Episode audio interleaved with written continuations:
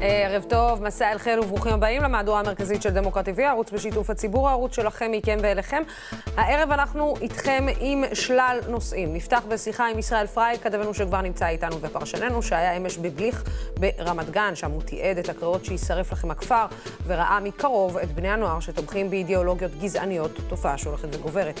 הערב נדבר גם על פרוטוקולי הקורונה, זוכרים אותם? כן, היום בית המשפט דחה עתירה לחשוף את הישיבות הסגורות שהתרחשו פה בשנת בשנת 2020, ושעליהם יש חיסיון ל-30 שנים. למה? העתירה נדחתה, ואנחנו נדבר על זה עם שחר בן מאיר, אחד ממגישי העתירה, וגם עם יוסי ביילין, שר המשפטים לשעבר. איתם גם נדבר על פרשת מני מזוז, אחרי שבג"ץ היום ביקש הבהרות מהמדינה על הסיבה שבגללה מזוז לא יוכל לכהן באופן זמני לצורך מינוי הרמטכ"ל. וגם כמובן נתייחס אה, למשפט אה, נתניהו, שחזר אתמול אחרי פגרה, ועדות הדס קליין. בנוסף, אה, הערב אנחנו נתייחס לטרגדיה הגדולה באום אל-פחם, שם העיתונאי נדאל, נדאל אגבריה נרצח כאשר נורה למוות. נדבר עם ינאל ג'בארין, שאותו אנחנו מכירים גם ממחאת בלפור וגם מפה, והכיר מקרוב את נדאל. הערב גם נשדר לכם כתבה של אורלי בר-לב על יושב ראש ש"ס אריה דרעי. לאחר שידור הכתבה אה, יהיו כאן באופן גם ישראל פריי וגם עטרה גרמן על מצבה של ש"ס ועל בכלל המצב הפוליטי בישראל. אה, רגע לפני אה, שנתחיל, שימו לב, ביום שישי הקרוב, אנחנו כאן בדמוקרט TV פותחים את שישי שבת תרבות לעונת הבחירות בשעה 10 בבוקר ביום שישי בהיכל התרבות בכפר סבא. אני אהיה שם, והכניסה חופשית. אנחנו נארח את אה, זהבה גלאון, קארין אלהרר וחברת הכנסת אפרת רייטן. אנחנו כמובן נשמח לראות אתכם שם, וגם כמובן שהכל יועבר בשידור חי אצלנו בעמודים של דמוקרט TV. אז אנחנו נתראה פנים ופנים בשישי, בעוד יומיים. ועכשיו אני רוצה אה, לדבר עם אה, ישראל פריי, כתבנו ופרשננו, שלום שלום לך, ערב טוב. אהלן. אה, אתמול אתה היית מבליך, הבאת את התמונות הלא פשוטות, אה, יש להגיד, כשאנחנו רואים בני נוער קוראים בהתלהבות, יש להגיד, שיישרף לכם הכפר מול קבוצה של מפגינים שבעצם הפגינה כנגד הגעתו של בן גביר לתיכון בליך. נכון, עושה אירוע די סנסציוני בתיכון בליך המפורסם ברמת גן. איתמר בן גביר, האיש שהכריז על עצמו כממשיך דרכו של מאיר כהנא אה, וכיום אה, כוכב גם תקשורת וכוכב פוליטי, מגיע לתיכון הוותיק כדי להרצות בפני תלמידים. כמעט שעתיים לפני בואו בחוץ מהומה רבה אה, מאות מפגינים אה, באים אה, למחות על הגעתו וההצגה שלו בפני התלמידים במה שנראה כדבר לא לגיטימי, גם רבים מההורים מחו והיו את המראות הבאמת מראות לא נעימים של קבוצת ילדים, קבוצת ילדים, הייתי מגדיר אותם אולי עם רעל בעיניים, ממש ככה ש... קידמו את פניו של בן גביר גם בקריאות הנוראיות האלה שישרף אה, לכם הכפר, גם בכלל בשירים וגישה הייתי אומר לאומנית מאוד, אה, אי אפשר היה להתחמק ממראות האהדה הגדולים אה, שבאו להתקבל, אבל וצריך כמובן לסייג ולומר זה תיכון גדול ולמרות באמת שבן גביר מתקבל בתשואות אה, ונותן את כל, מרצה את כל אה, משנתו אה, בדקות ארוכות לכל, ללא שום מחאה וככה בפני התלמידים.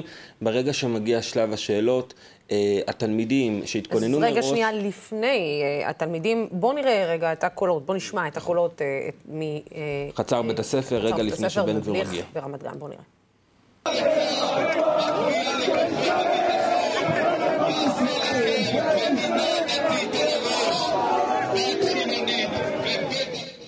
כן, כמובן אה, אה, זה לא היה למישהו ספציפי, גם אנחנו נגיד שהייתה הפגנה במקביל. הייתה הפגנה גדולה ומרשימה, שהשתתפו שם להערכתי כמאות אנשים. אה, גם אנשי התנועות המוכרות כמו קריים מיניסטר ואחרים, אה, נוער מרץ, אה, הפגנה שהייתה תנועת מסתכלים לכיבוש בעיניים, הפגנה גדולה מאוד שלמעשה כל הרחוב היה סגור לתנועה, אפילו המשטרה ביקשה מבן גביר שלא ייכנס לבית הספר מהשער הראשי, אלא הייתה שם, נוצרה מהומה ובאמת על רקע זה התלמידים שזמן הפסקה או הבריזו מהשיעור, זה אה, אה, נצפו ככה אה, בשירה הנוראית הזו. צריך לומר שאנשי החינוך ניסו להסות אותם. מנהלת, מנהלת התיכון ערב, ה, ערב האירוע הזה שלחת מכתב להורים, נראה שהם מנסים לייצר איזושהי מורכבות בין הפלורליזם והדמוקרטיה לבין החינוך. הדבר הזה בסופו של דבר מביא חבר כנסת, כאמור פוליטיקאי שלפי עדותו הוא ממשיך דרכו של כהנא להרצות בפני מאות תלמידים, וכמו שאמרנו בחלק של השאלות, נראה שהתלמידים והתלמידות הגיעו מוכנים. לפני שנראה את הקטע הבאמת מרשים של אחד התלמידים, אני אגיד שבין שלל התלמידים שלקחו את המיקרופון ושאלו, דווקא בלט בעיניי מישהו, שהציג, תלמיד שהציג את עצמו כיושב ראש התא של הליכוד. בבית הספר, והוא פונה לבן גביר והוא שואל אותו, למעשה הוא הראשון שהעלה את הנושא של היחס לקהילה הגאה, הוא אומר, אנחנו בעצם בסוף רוצים את החלק מהגוש שלנו, כמובן אלה לא המילים המדויקות, אבל האם תהיה מוכן עבור כך לאשר נישואים ללהט"בים, או, או פחות להילחם על הדברים האלה, זו אנקדוטה מעניינת בעיניי, שדווקא הילד שהוא נציג הליכוד, הוא זה שהעלה את הנושא הזה, ויש את הילד שלמעשה הוא הראשון שלקח את המיקרופון והטיח בבן גביר את כל האמת. את כל האמת שלמרות המותג המחודש והדין והממלכתי שבן גביר המציא את עצמו, הוא הזכיר לו בדיוק מה קורה. בוא נראה. השאלה שלי לך היא כזאת, בשביל לרענן פה את הדברים, אתה הורשעת בעבר בתמיכה בארגון טרור. הצבא, הצבא שלנו, שכן, גם אני גאה בו, וגם אני מאמין בכמה הוא חשוב, הצבא לא היה מוכן לגייס אותך בגלל העמדות ובגלל הדברים שאמרת. אתה זה שקראת לברוך גולדשטיין, הגיבור שלי, התפארת בזה ששמת תמונה שלו בסלון, הוא רוצח של 29 אנשים בטבח מערת המכפלה. אתה התפארת בזה. למה אני כתלמיד תיכון בליך, למה אני והחברים שלי פה בתוך התיכון צריכים לראות בך כמודל לחיקוי, כבן אדם שתמך, כבן אדם שקרא לרוצח הגיבור שלו, כבן אדם שבעצם הביע בזה סוג של תמיכה ברצח, בטבע. טוב, שאלת, אני... תודה. אני חייבת להגיד לך, רק אני כמה פעמים, כמה וכמה פעמים הרציתי בתיכון בליך. ההקצנה בקרב בני הנוער זה תהליך שקורה כבר כמה שנים, זה לא זה. וגם כשאני הייתי עולה, הייתי מתקבלת, ממש, ב, אתה יודע, בענווה אני אומרת את זה, הייתי מתקבלת בתשואות. אני לא חושבת שהתשואות, גם כש... כי הנה אנחנו רואים שגם כשהצעיר הזה מדבר, אז... כמעט כולם מוחאים לו כפיים, וגם כשבן גביר נכנס אז כולם מוחאים לו כפיים, זה סוג של כאילו בואו נמחא כפיים כי אנחנו כאילו מגניבים וזה, נכון, זה גם חלק מהעניין הזה, אבל אי אפשר להתעלם מתהליך ההקצנה שקורה אצל בני הנוער. זה משהו שבאמת אי אפשר להתעלם ממנו. הליך הקצנה הוא באמת כבר כמה אה, נהרות של דיו אה, נשפכו על נושא, אבל כן העלית נקודה אה, שהיא חשובה, אגב, אה, עלתה היום אה, גם אה, ברשת על ידי כמה, בין היתר על ידי ברק כהן ואחרים, אה, יש משהו אה, בכוכבות. ואולי בעידן הכוכבנים, שבסוף הופך את האנשים האלה, כמו שאת אומרת, לא בהכרח בק... בהקשרים של מי שמסכים איתם או מעריץ שלהם, את הרצון הזה להצטרף לתהילה הזו, ברור. לעשות את הסלפי הזה, כן, לא היה קל לראות את התורות של הסלפי של ילדים וילדות. אבל ולאו כן... דווקא כי זה בא מתמיכה אז, ב- אז, בבן אדם, כמו שוואי, הנה הצטלמתי עם בן גביר, יש לי סלפי איתו. ואגב, ו... זה, זה גם משהו שצריך, אולי המחנה שבאמת נלחם פה על הדמוקרטיה ועל הליברליזם במרחב, צריך לחשוב עליו. להילחם בכלים הישנים. של רק אולי תורי דעה או מכוני מחקר או להישאר מאוד צודקים ולא לדעת לארוז את כל המוצר הזה של מדינה שוויונית ודמוקרטית למשהו שהוא קליט, למשהו שהוא שואו, למשהו שהוא עובר לבני נוער ייתכן שצריך להשקיע במערכה הזאת. בשבוע הבא אנחנו נדבר על הממלכתיות החדשה של בני גנץ והתמונות שמרחוק קצת מזכירות, אני לא יודעת אם זה הזכיר לך כמו לי, קצת מזכירות את... בין נתניהו, אם אתה מסתכל כאילו על תמונה מרחוק, אתה מתבלבל אם מדובר בנתניהו או רבין או... לפי איזה פוטושופ, זה התמונות שם משתנות כן, מאוד של כן, בני כן, אבל אנחנו כמובן נדבר בהמשך התוכנית גם על הפוליטיקה. תישאר איתנו, כי אנחנו רוצים להמשיך לדבר בנושאים נוספים. על סדר היום, היום דחה בית המשפט את העתירה שהגישו מספר גופים בדרישה לחשוף את הפרוטוקולים החסויים לשל... ל-30 שנים מתקופת הקורונה. באופן אוטומטי הפרוטוקולים לא שוחררו לציבור, והיום בית המשפט העליון דחה את הבקשה לפרסם אותם. כדי לדבר על זה, נמצא איתנו עורך הדין שחר בן מאיר, אחד ממגישי העתירה, וגם אה, שר המשפטים לשעבר יוסי ביילין. שלום, שלום לשניכם. ערב טוב. אז שחר, אני אתחיל איתך. מה הטענה של בית המשפט העליון לא לשחרר את uh, פרוטוקולי הקורונה? אה, תראי, בית המשפט העליון ניתח את הקשר בין חוק יסוד הממשלה לבין תקנון הממשלה, אני לא אכנס לכל הסעיפים ותתי סעיפים, זה בטח פחות מעניין. השורה התחתונה זה שבית המשפט העליון אומר בעצם כל הזמן, כל הממשלות, עוד לפני 68, שאז חוקקו לראשונה את חוק יסוד הממשלה, התמלילים היו חסויים. הם הלכו לארכיון המדינה ואפשר היה לעיין בהם אחרי 25 שנה או 50 שנה, אז אנחנו נמשיך באותה מדיניות, שאני חושב שזה אה, אה, גישה מיושנת. העולם של היום זה לא העולם של לפני 30 שנה ולא לפני 70 שנה.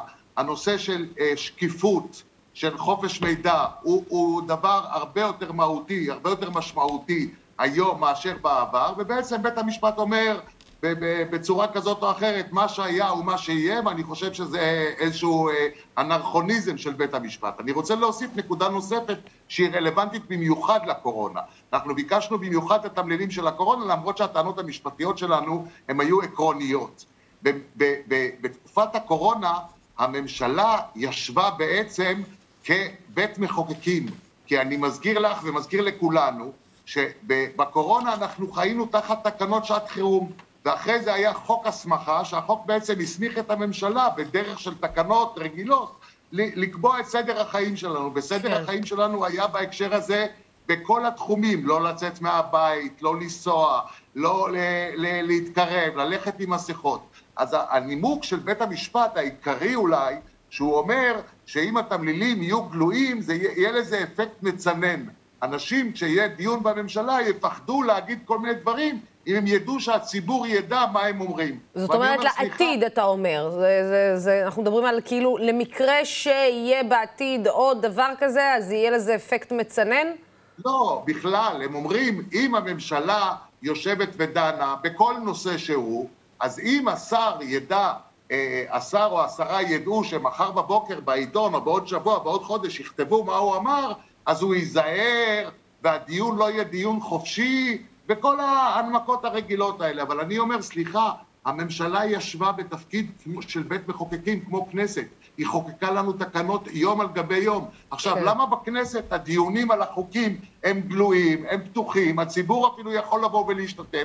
אני בוודאי לא אומר שהציבור צריך להשתתף בישיבות הממשלה, אבל במיוחד בתקופה של הקורונה, מכיוון שהממשלה בעצם עסקה בפעולת חקיקה דרך תקנות שעת חירום, היה מקום לגלות את התמלילים.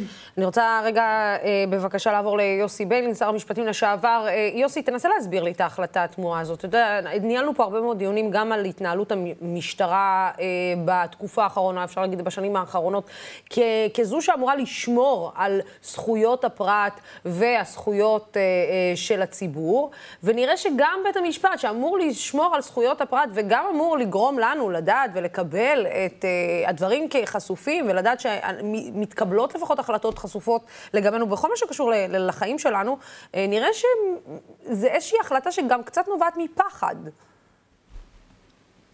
אני לא בטוח. אני חושב שלנושא של אה, אי שקיפות של החלטות, של דיוני ממשלה, לא החלטות, אבל דיונים, יש לא מעט הצדקה. הפתיחה שלהם לאחר שהיושבים בדיון לקחו בחשבון שזה יצא בעוד עשרות שנים, ושהם יכולים להיות גלויים במה שהם אומרים, ואולי הם אמרו שם דברים, אני לא יודע, אה, שלא היו אומרים ב... ביודעם שזה גלוי, ואולי הם היו בכך גורמים להחלטות לא נכונות. לכן, קודם כל, אם אנחנו מדברים על חשיפה של דיוני ממשלה, ואני לא בטוח שאני שם, אנחנו צריכים לומר לשרים מראש, כמו, ש, כמו שיודעים את זה חברי הכנסת, אתם חשופים, אתם חשופים.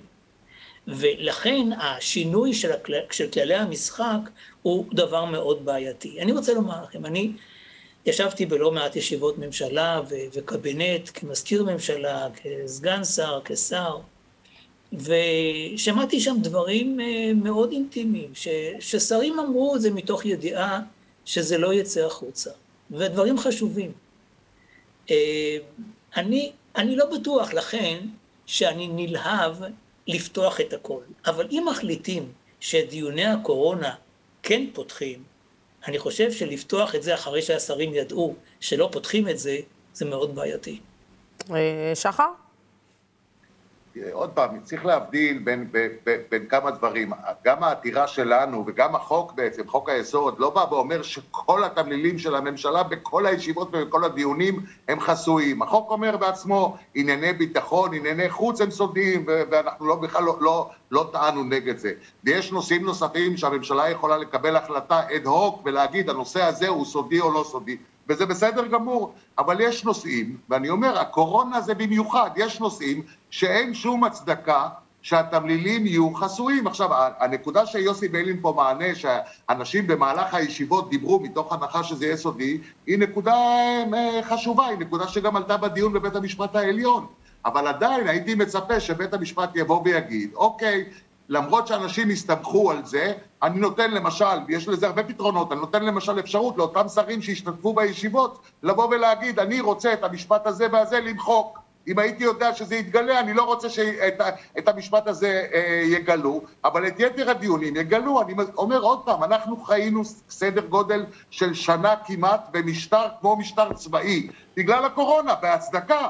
ובאותה תקופה הממשלה קבעה את הנורמות, לא בית המחוקקים. עכשיו, למה ביום יום רגיל, כשבית המחוקקים קובע את הנורמות, אנחנו יכולים לראות ולשמוע מה דעתו של כל אחד, ומה ההנמקה לקביעה של הנורמה, וכשהממשלה עושה את זה במצב חירום רפואי, לא ביטחוני או משהו כזה, לא, לא, לא נדע את זה. אני אגיד לך יותר מזה, גם מבחינה תועלתנית. בואי נעזוב את העקרונות, בואי נדבר רק על התועלת.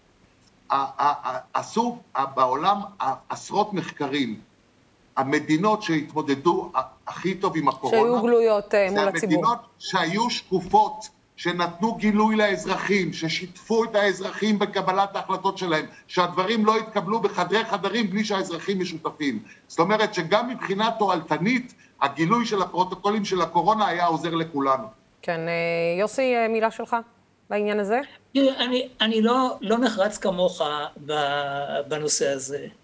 אני חושב שמאוד יכול להיות שצריך לפתוח דיונים כאלה, בתנאי שבאמת הדוברים ידעו אה, שהם דוברים אה, באופן שקוף, וכמו שאני מכיר בניסיון שלי, שמציעים לשרים לבוא ולמחוק משפטים, הם לא מגיעים.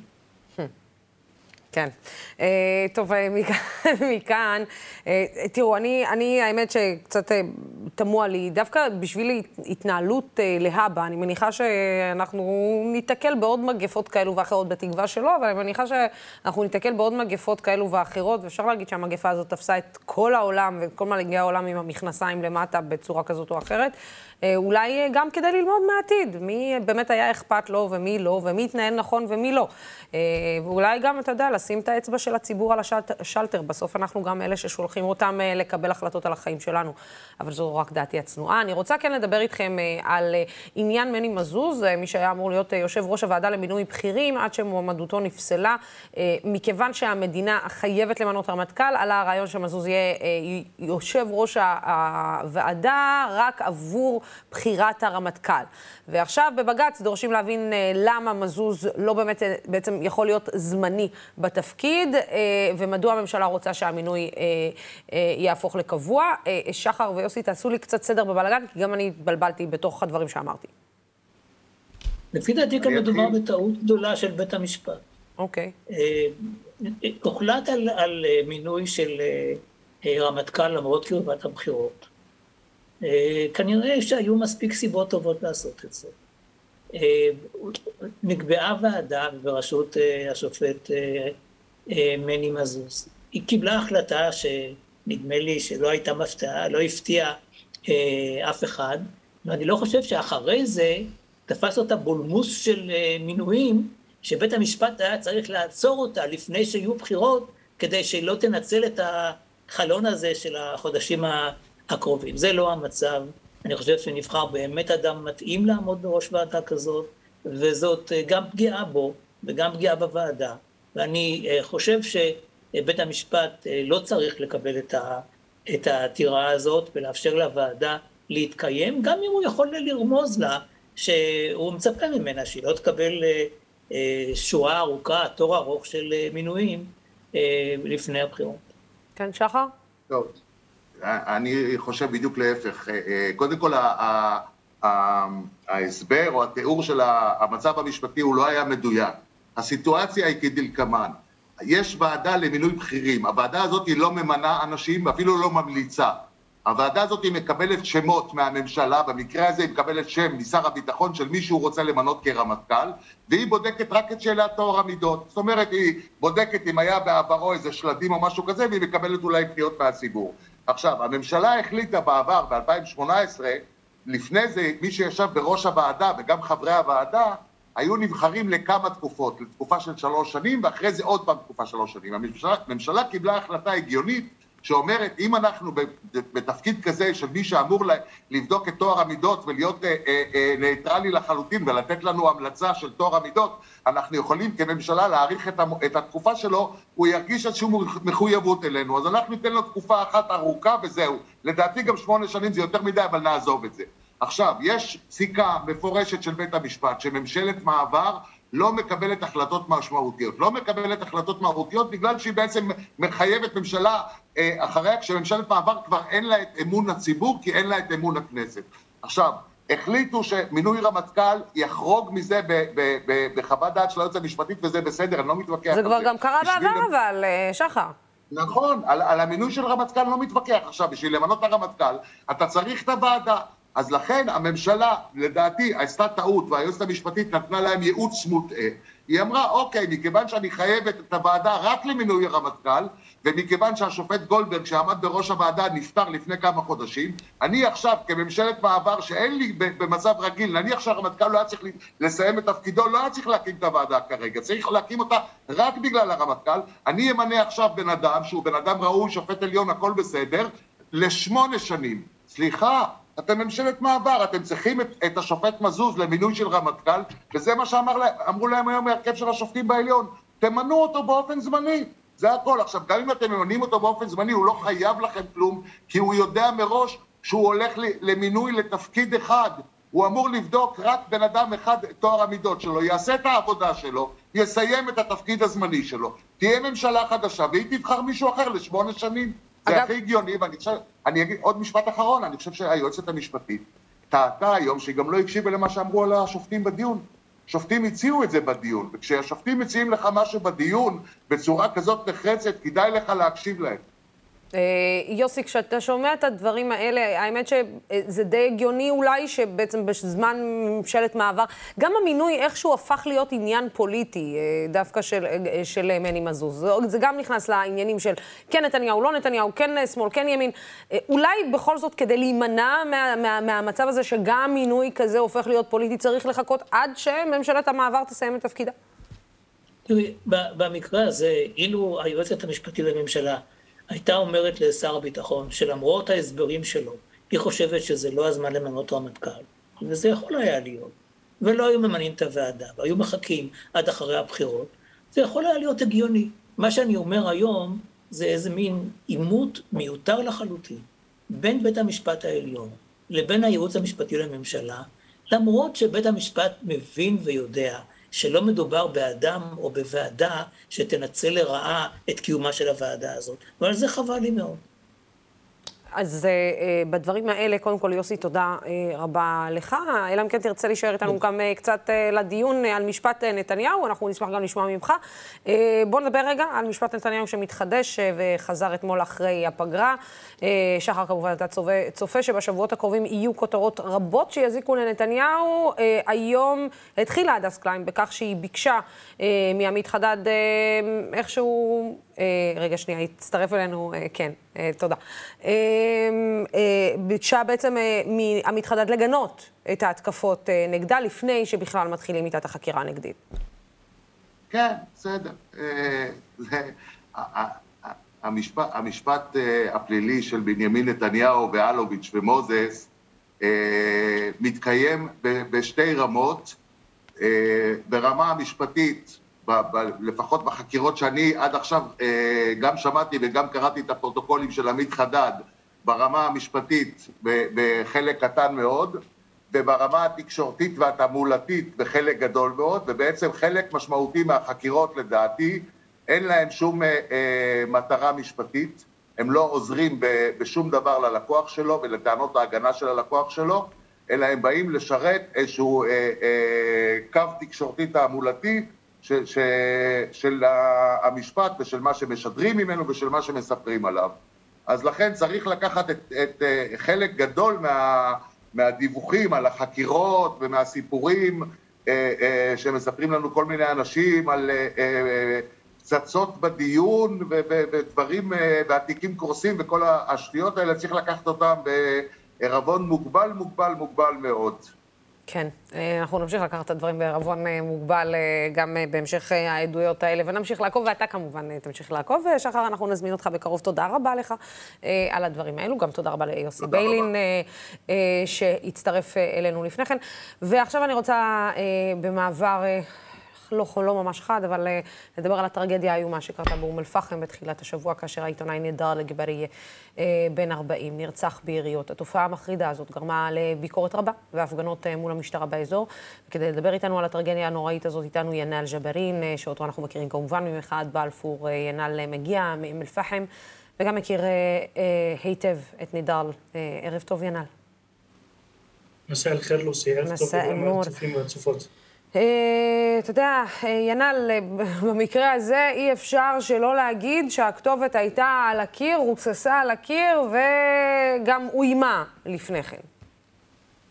רוססה על הרכב שלו, רוססה על הבית שלו לפני שנה, וזה בהתעלמות טוטאלית של המשטרה וגורמי אכיפת החוק, שלא באמת חקרו את הנושא לעומק, וזה הסוף. זה הסוף הכואב שלנו כחברים של נדל, כמי שגדל עליו. וכמי שמכירים אותו אה, בחיים ובעבודה ובמקצועיות שלו, הוא האדם הכי טוב שפגשתי בתקשורת המקומית באום אל-פחם, הוא הביא איתו ערך מוסף תמיד אה, בכל הקשור לעבודה המקצועית התקשורתית שלו. אה, הוא התחיל אז ב-2010, אבל בעיקר הוא מאוד הוכר בציבוריות הערבית ובחברה הערבית באום אל-פחם ב-2013 בבחירות המוניציפלית. אה, זה, זה אבידה קשה לחברה הערבית ולתקשורת ולענף כולו. ינאל, אה, מה, מה המשטרה פספסה? זאת אומרת, הסכסוך, אני מניחה, לא היה עם, אה, עם איתו, עם נדל. לפי מה שמובן, הוא היה עם אח שלו. אה, אבל מה, מה התפספס פה? זאת אומרת, המשטרה ידעה, המשטרה הבינה, המשטרה כבר, אה, כבר גם הוא דיבר על כך אה, לפני בערך שנה. איפה זה התפספס? מה, מה מסבירים? לא מסבירים כלום בינתיים, אומרים שהעניין בחקירה, גם אנחנו אומרים שבסוף, בשורה התחתונה, נידל נרצח, הוא נידל כעיתונאי.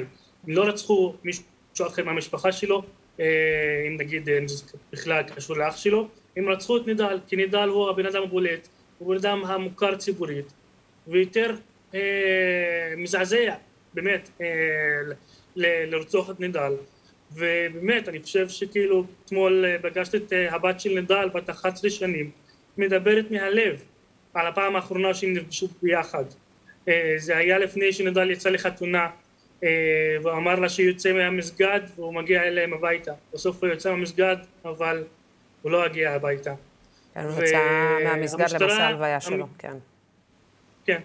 והמשטרה, אתמול באמת גם אה, נפגשתי במקרה בכניסה שלי לניחום אבלים עם סגן השר סגלוביץ', שגם היו באמת אה, בניחום אבלים אישי, אבל הוא הגיע, הוא מאוד היה מצטער לאירוע, והוא פשוט מאוד העיתונאים הערבים בתוך מדינת ישראל לא חשים אה, בביטחון אישי כאשר הם מסקרים אירועים שונים. ראינו מקרים אה, שונים. לפני כן זה היה חסן שלן השבוע גם היה עיתונאי בדלת אל כרמל וזה ממשיך. הכל מתחיל מירי קטן על, יר, על רכב או על בית וזה ממשיך הלאה. בסוף זה התוצאה הסופית. זה רצח בדם קר אה, בלי שום בלי שום בסיס למה שהיה, אנחנו מצטערים מאוד, אנחנו, אנחנו לא, לא נשתוק, אנחנו כעיתונאים ערבים, אנחנו נמשיך את המסורת של נדל, לסקר, אה, להעלות נושאים שונים בחברה הערבית, להעלות את הנושא של הפשיעה, של ארגון הפשיעה, שנכנסים גם לחברה הערבית, שנכנסים למכרזים בתוך הרשויות המקומיות הערביות, זה נושאים שונים וכואבים ועלינו תמיד להמשיך אותם, להמשיך לסקר אותם. כן, ינאל ג'בארין, אני לא מאמינה שאני רוצה, שאני מסכמת איתך את השיחה הזאת בתשמור גם אתה על עצמך. אני לא מאמינה ש, ש, שככה אני צריכה לסיים, אבל לצערנו, עם כמות הנרצחים בחברה הערבית ובתוך הכפרים והיישובים הערבים, רק הולכת וגדלה, אז כן, כנראה שצריך להגיד את זה במשפט הזה. ינא ג'בארין, תודה רבה לך, ושלא תדעו עוד צער. תודה רבה. תודה. סלאמת רסקו. כן, ועכשיו לנושא הבא. אריה דרעי ישב בכלא, חזר למשרד הפנים, ולאחרונה הודה בעבירות מס במסגרת הסדר טיעון, ונאלץ להתפטר מהכנסת. בינתיים נראה שבכנסת הבאה אנחנו נראה אותו שוב עם קמפיינים חזקים של תנועת ש"ס נגד יוקר המחיה ונגד הממשלה הנוכחית. אורלי בויום יצא לבדוק מה ש"ס באמת עשתה למען העניים המופיעים בכל אותם קמפיינים, והאם דרעי הוא חברתי או רק בכאילו. כתבתה של אורלי בויום. תגידו, לאן הגענו? הכל עולה. הלחם עולה, תחבורה ציבורית עולה, שכר הדירה עולה, מדד המחירים בכל התחומים עולה ועולה ועולה. דרעי מוביל קמפיין מבריק כנגד יוקר המחיה, כשהוא מבטיח שהוא וש"ס ידאגו ויעשו הכל למען עניי ארצנו. בבחירות בעזרת השם, אנחנו נדאג להוריד את המנותקים הללו מהשלטון ונוריד בחזרה את המחירים. נשאלת השאלה, האם אדם כמו דרעי, בעל רזומה פלילי עשיר, כולל העלמת מס, דווקא הוא זה שידאג לעניי ארצנו? דרעי עשה די מעט למען העניים, הוא בעיקר מנהל קמפיינים למען העניים, וכיוון שהבוחרים שלו הם עניים מעצם הגדרתם, אז uh, הוא הולך על עוני. בפועל ש"ס עושה די מעט למען העניים. נושא האברכים והדת ומדינה הרבה יותר מעסיק אותה. מדינת ישראל משנה את פניה ואת אופייה וזהותה. לא מדובר על הפרדת דת מהמדינה. אלא על עקירת הדת מהמדינה. כשש"ס קיבלה את משרד העבודה והרווחה, כשש"ס קיבלה את משרד הכלכלה, היא עשתה כל כך מעט למען העניים. השקופים הם 900 אלף הילדים הרעבים באופקים ובירוחם ובשלומי ובדרום תל אביב. מי הם בדיוק השקופים? ואיך אנחנו בש"ס מתכוונים לעזור להם? דרעי מבטיח שהוא זה שיציל את עניי ארצנו ויעשה הכל למענם. וכך גם חלק גדול מסרטוני ש"ס והקמפיין של דרעי מתמקדים בעוני. אך למשל בסרטון מתחילת 2022, דרעי יוצא נגד עליית המחירים בממשלה הנוכחית. זה לא, זה לא מספיק. אז... פשוט יורד מצרכים. ממשלה שמרעיפה ילדים ומעלה מחירים, אין לה זכות קיום. סרטון נוסף שפורסם ממש לאחרונה קורא לנו לצאת מהאטימות ולהסתכל ליוקר המחיה בעיניים. אין כנראה בישראל גוף שייצר יותר עניים מש"ס. דרעי קיבל החלטה שבוגרי היסודי החרדים יוכוונו לישיבות שבהן לא לומדים ליבה בכלל. ובכך דרעי יצר מסלול שבמקום שהצעירים ילכו לתיכון ואחריו לצבא ולעבודה, הם הולכים ללא תיכון, לא צבא, לא עבודה, ובכך הוא דן את חלק הגדול מהם לעוני ודלות. במילים אחרות, אתה מייצר אנשים שתלויים בך לפרנסתם באמצעות קצבאות האברכים, ואז הם מצביעים לך. אם אדם לא לומד אנגלית, ואדם לא לומד מתמטיקה, מקצועות הליבה שמדובר בהם, איך אדם כזה יצא לשוק? איך הוא יבין את החיים בכלל, האלה שאנחנו חיים אותם? מאז שש"ס קמה, יש היום למעלה מ-7,200 סטודנטים חרדים במכללות ובאוניברסיטאות. כולם חניכים של ישיבות שלא למדו ליבה, עשו קורס מכינה לפני זה, וקיבל... רגע, דקה, דקה, דקה, דקה, עזוב, עזוב, מה זה משנה עובדות? מה זה משנה עובדות? יכול להיות שדרעי קצת נלחם לפעמים בעוני, אבל הוא נלחם בעוני שהוא ייצר. דרעי דיבר על מענקים לרעבים, כשהגיע יש עתיד למשרד הרווחה, היא השיגה עוד מיליארד שקל לרווחה. ומאיר כהן בין היתר הגדיל בפעם הראשונה את תקציב הביטחון התזונתי, שהוא בעצם התקציב הסיוע למשפחות רעבות. בדצמבר 2021 הושג הסדר טיעון עם אריה דרעי, לפיו הוא יודה בעבירות מס והתפטר מהכנסת. דרעי אף התחייב לכך בקול רם והודיע על התפטרותו מתפקידו הפוליטי ומהחיים הפוליטיים כשבתמורה לכך הופחת עונשו. אבל יום לאחר מכן כינס מסיבת עיתונאים בה הכריז את ההכרזה הבאה. ומבלי לגרוע בחשיבות שאני מייחס להסדר הטיעון שלקחתי עליו אחריות. אני לא הולך לשום מקום. אני ניצב על משמרתי כיושב ראש תנועת ש"ס וממשיך לנהל את ענייני הציבור. למיטב זיכרוני, האיש התחייב לא לחזור לזירה הפוליטית. בית המשפט נמנע מדיון בשאלת הקלון, אז uh, הוא יצא עם עסקת טיעון, ולמעשה פרש מהכנסת. האם ההצהרות של אדם כזה יש להם איזשהו שאין משקל? אני בעיניי אה, לא. אה, לא הייתי מאמינה לו כבר הרבה קודם. בואנה, אני חייב לחזור לכושר. חייב לחזור לכושר. מתי הוא עשה כושר בפעם האחרונה, ישראל? לפחות לפי איך שהוא נראה, זה... אולי הוא פחות זקוק לכושר, דרעי נראה מעולה לגילו. אמ, צריך לומר, אגב, אני רוצה לחלוק על אורלי בקריינות אה, בכתבה, אני לא חושב שהקמפיין של ש"ס הוא קמפיין טוב. אה, ואני עוקב כמובן אחרי הקמפיינים גם אה, לאורך השנים. אה, היו לש"ס קמפיינים מעולים, חדים, נכון. מדויקים. 2015 היה להם קמפיין טוב. הקמפיין הזה דווקא, זה לפחות מההתרשמות שלי, נתקל בביקורת, הוא מזלזל באינטליגנציה של הבוחרים שלו, הוא הולך על קו מאוד מאוד של פופוליזם, צריך לומר שמתיישר עם הקמפיינים הפופוליסטיים של משתלטים ככה על המרחב. אני... הדר מוכתר. כן, כן. רגע, אני רוצה לצרף אלינו לשיחה הזאת גם את אה, עטרה גרמן אה, ממקור אה, ראשון. שלום, שלום לך. אהלן, שלום ישראל, שלום לוסי. אז מה את אומרת? פופוליסטי? אז זהו, אני רוצה לחלק את זה לשתיים. א', מהמקום ה... משני, בשתי צורות. א', יש משהו, כמובן, במה שישראל אומר וכולי, בביקורת שנשמעת, ובאמת, אני פחות מבינה כלכלה, אבל אנשים שמבינים כלכלה מבקרים מאוד את, ה, את הקמפיין הזה. אבל כן, את יודעת, אם אנחנו מדברים קמפיינרית, הרי ברור שש"ס זיהו פה את המוקד ואת המוקש של החודשים האחרונים, והצליחו להשתלב עליו. זאת אומרת, מה, מהבחינה הזאת, ברור שזה קמפיין אה, מצוין. עכשיו, בוא נשאל, האם הוא אה, האם הוא טוב או לא טוב, האם הוא, אה, אה, האם הוא נכון או לא נכון, האם הוא צודק או לא צודק, אבל האם הוא יעיל מבחינת מפלגה, אם אני הייתי מפלגה, חד משמעית. אני חייבת לשאול אתכם, אבל אני, כן. ותענה, כמובן תגיב לעתרה בעניין הזה, אבל איך עדיין מאמינים לאריה דרעי? אה, קודם כל אני אגיד שעטרה, אה, אני חולק עלייך, כלומר אני חושב שהקמפיין של ש"ס הוא מתלבש אכן, אה, לא צריך להיות גאון, תקשורת גדול כדי להבין שיש עליית מחירים, בוא. שיש יוקר מחיה, ובוודאי כשאתה מייצג פלח שהוא כנראה הכי נפגע ממנו, השכבות החלשות. השאלה היא איך אתה מתרגם את זה. אה, לאיפה אתה מוביל את זה. אני לא חושב שמבחינה תקשורתית נטו וכקמפיין הוא, הוא מתרומם. אה, את שואלת לוסי אה, למה מאמינים. קודם כל אנחנו צריכים לזכור.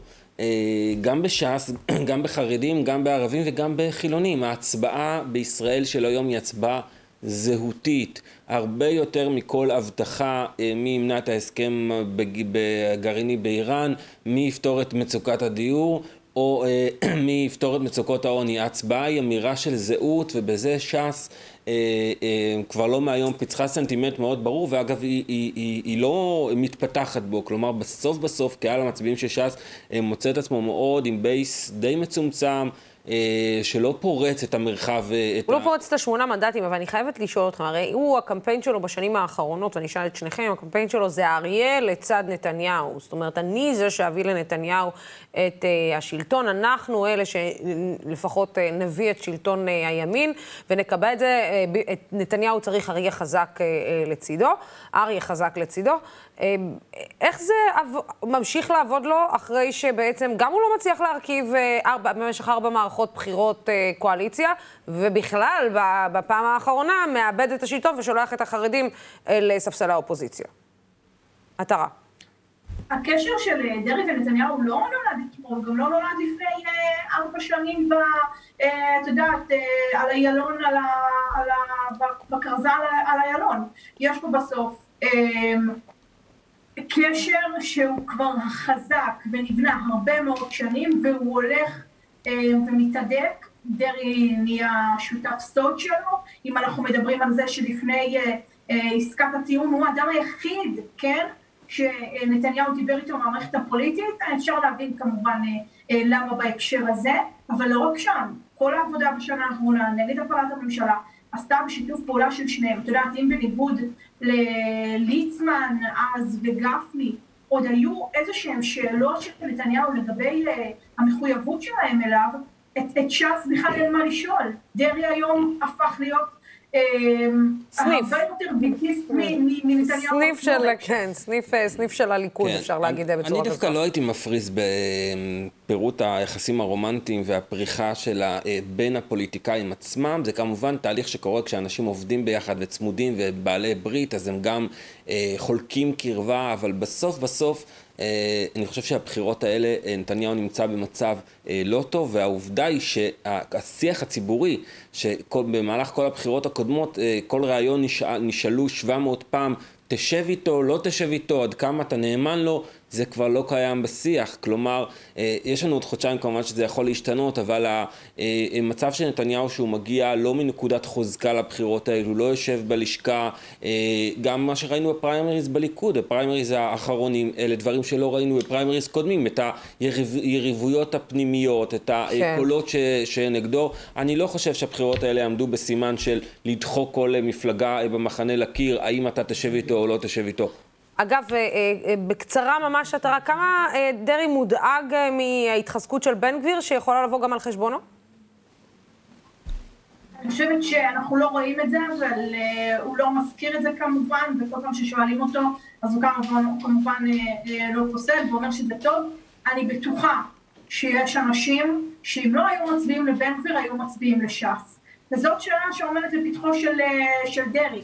עכשיו, אני לא בטוחה האם זה נוגע או נוגס בשבעה מנדטים שלו, אבל אנחנו יודעים שמערכות בחירות לא מזמן, דרעי הביא תשעה מנדטים, אז בשני המנדטים האלו זה אולי משמעותי. אגב, בתוך הגוש זה כמעט ולא משחק, ולכן גם את זה, את יודעת, גם אם זה שהוא בטוח רוצה להיות חזק, אני חושבת שזה אה, מהבחינה, אה, מהבחינה הגושית לא ממש... אה, מהווה איזושהי משמעות. אני רוצה רגע אה, לקראת סיום לדבר איתכם אה, כן על המחנה הממלכתי, משיקים את הקמפיין, משיקים את הכרזות, משיקים את... את עצמם מחדש, אני כבר, כבר אבודה בים השמות החדשים, מתחדשים. מה התמונה של בני גנץ בביט אל האופק? לא הרשימה אותך? כן, אז אתמול פגשתי את עטרה, ידע ליד עמדת השידור שלי ושל טל שניידר, העברנו משם את ההצהרה. תראי, אירוע גנרי לחלוטין, אנחנו סיקרנו את... אבל לפחות לא היו אה, אה, חבורת אה, מתופפים שתופפה כל פעם שגנץ... היה, היינו עם גנץ בחוסן ישראל, בכחול לבן, עכשיו במחנה הממלכתי. מעטים החידושים שיש אה, באירוע כזה, אירוע מהוקצע אה, להפליא, כמובן לצידו גדעון סער והרכש החדש גדי אייזנקוט שעדיין אה, שמר על שתיקה. למעשה הכותרת הבולטת זה החשיפה של ה, גם של הסלוגן של הבחירות, אחריך, הטרמינולוגיה הצבאית, mm-hmm. וגם של חשיפת חברי הרשימה שבה אנחנו... גאוני. אחריך, גאוני, באמת. כן. מעניין אותי כמה אנשים ישבו בתוך חדר אחד כדי לעלות על השם הזה אחריך, כן. דווקא אני חושב שיש פה, יש פה, זה מבטא משהו, אה, פחות לרוחי, הוא מאוד אה, אה, מיליטריאליסטי, אבל חשיפה של רשימת, רשימת המועמדים, גנץ מאבד את אנשיו בצמרת הרשימה, גדעון סער ואייזנקוט משתלטים שם על המקומות הבולטים, שלוש נשים בלבד בעשירייה הראשונה, והבולטים מכל, היעדרם של חברי הכנסת איתן גינזבורג, איתן גינזבורג, ששם את עצמו, אפשר להגיד ששם את עצמו על ה... לחלוטין, הוא היה בסוף הזרוע של גנץ בכנסת, בואו נזכור שמבעד לכל הכוכבנויות אה, הם נבחרים כדי להיות פרלמנטרים, הם צריכים לעשות את העבודה הזו, גינצבורג היה אה, הכי טוב במפלגה שגנץ הוא נדחק למקום ספק ריאלי, וכמובן חבר הכנסת אלון טל, אה, איש אולי פחות עם פרופיל ציבורי גבוה, אבל איש מוערך מאוד שעסק עם אג'נדה, עם אג'נדה, עם אג'נדה ישראל, כן. ומוצא את עצמו במקום נמוך, גם חברת כן, הכנסת שירלי חס וחלילה, שלא, שלא לרגע, אתה יודע, נתבלבל ויש למישהו שם דעות עטרה. מה, מה, מה מחדשים? אז זהו, לא הרבה, אבל אני חושבת שזה דווקא דבר טוב. ראינו בשנים האחרונות שהביאו כל מיני כוכבים, והם לא ממש סייעו למפלגות האלו, ודווקא פרלמנטרים טובים עושים את העבודה, ראינו את זה גם בתוצאות של הפריימריז במפלגות השונות. אני כן רוצה להגיד משפט על המילה אחריי, שהוא ברור שהוא בא בקונוטציה אה, הצבאית, אבל כשיש לך אה, איחוד של שלוש כוחות מאוד מאוד חזקים, ויש גדעון סער וכולי, ואייזנקוט, אתה חייב בסוף לבסס את המעמד שלך ולהגיד, אני היושב ראש, אני הראשון, אני מזכירה שגנץ התחיל כשהם היו אה, אה, ארבעה אה, רמטכ"לים, שלושה רמטכ"לים ולפיד, ולכן פה מאוד מאוד חשוב למצב, מבחינתו, למצב את, את יחסי הכוחות ולהגיד, חברים, הבאתי אתכם לרשימה, אתם במקומות מאוד מאוד בכירים, אבל אני זה שמוביל, אני עומד בראשה ואני גם המועמד שלה לראשות הממשלה, ושלא יקרה, אתם יודעים, מה שקרה אז בפיצול של כחול לבן. כן, אני רק רוצה להגיד לכם שאני היום עמדתי בצומת, ומרחוק זה היה נדמה לי שאני רואה את נתניהו, ואיפשהו גם הזכיר לי קצת את רבין, אבל יכול להיות שהראייה שלי קצת מטושטשת, ונראה לי, אבל נראה לי שזה לא מקרי, שזה מזכיר את שני האישים האלה. Uh, הנה, גנץ מביט אל האופק, uh, אחריו, אחריי, אחרי כולנו. Uh, עטרה גרמן uh, וישראל פריי, תודה רבה uh, לשניכם. אחרינו המבול, כמו שאומרים, הגענו לסיום התוכנית. תודה רבה לצופים ולשותפים של דמוקרט TV. אנחנו לא ציניים, אנחנו לא ציניים, אנחנו פשוט נמאס לנו ממערכות בחירות ומכל מיני סלוגנים שבאמת הצריכו הרבה מאוד כסף ומעט מאוד אנשים שיושבים בתוך חדר ו... ולא יודעים וזה מה שיוצא להם אחריי. התוכנית והערוץ הזה אפשרי רק בזכותכם ובזכותכם, בימים כמו אלו הולכת ומתחדדת החשיבות של ערוץ תקשורת שלא מפחד להביע עמדה נחרצת בעד הדמוקרטיה ובעד שלטון החוק, בעד המאבק בשחיתות ובעד מגוון של דעות, ובעד גם הכסף שלנו. בסוף כל הקמפיינים האלה זה מהכיס שלנו, לפחות תשקיעו קצת אה, יותר אה, בנו. אה, מחר ספיישל אקלים, כאן באולפן הזה, עד מחר.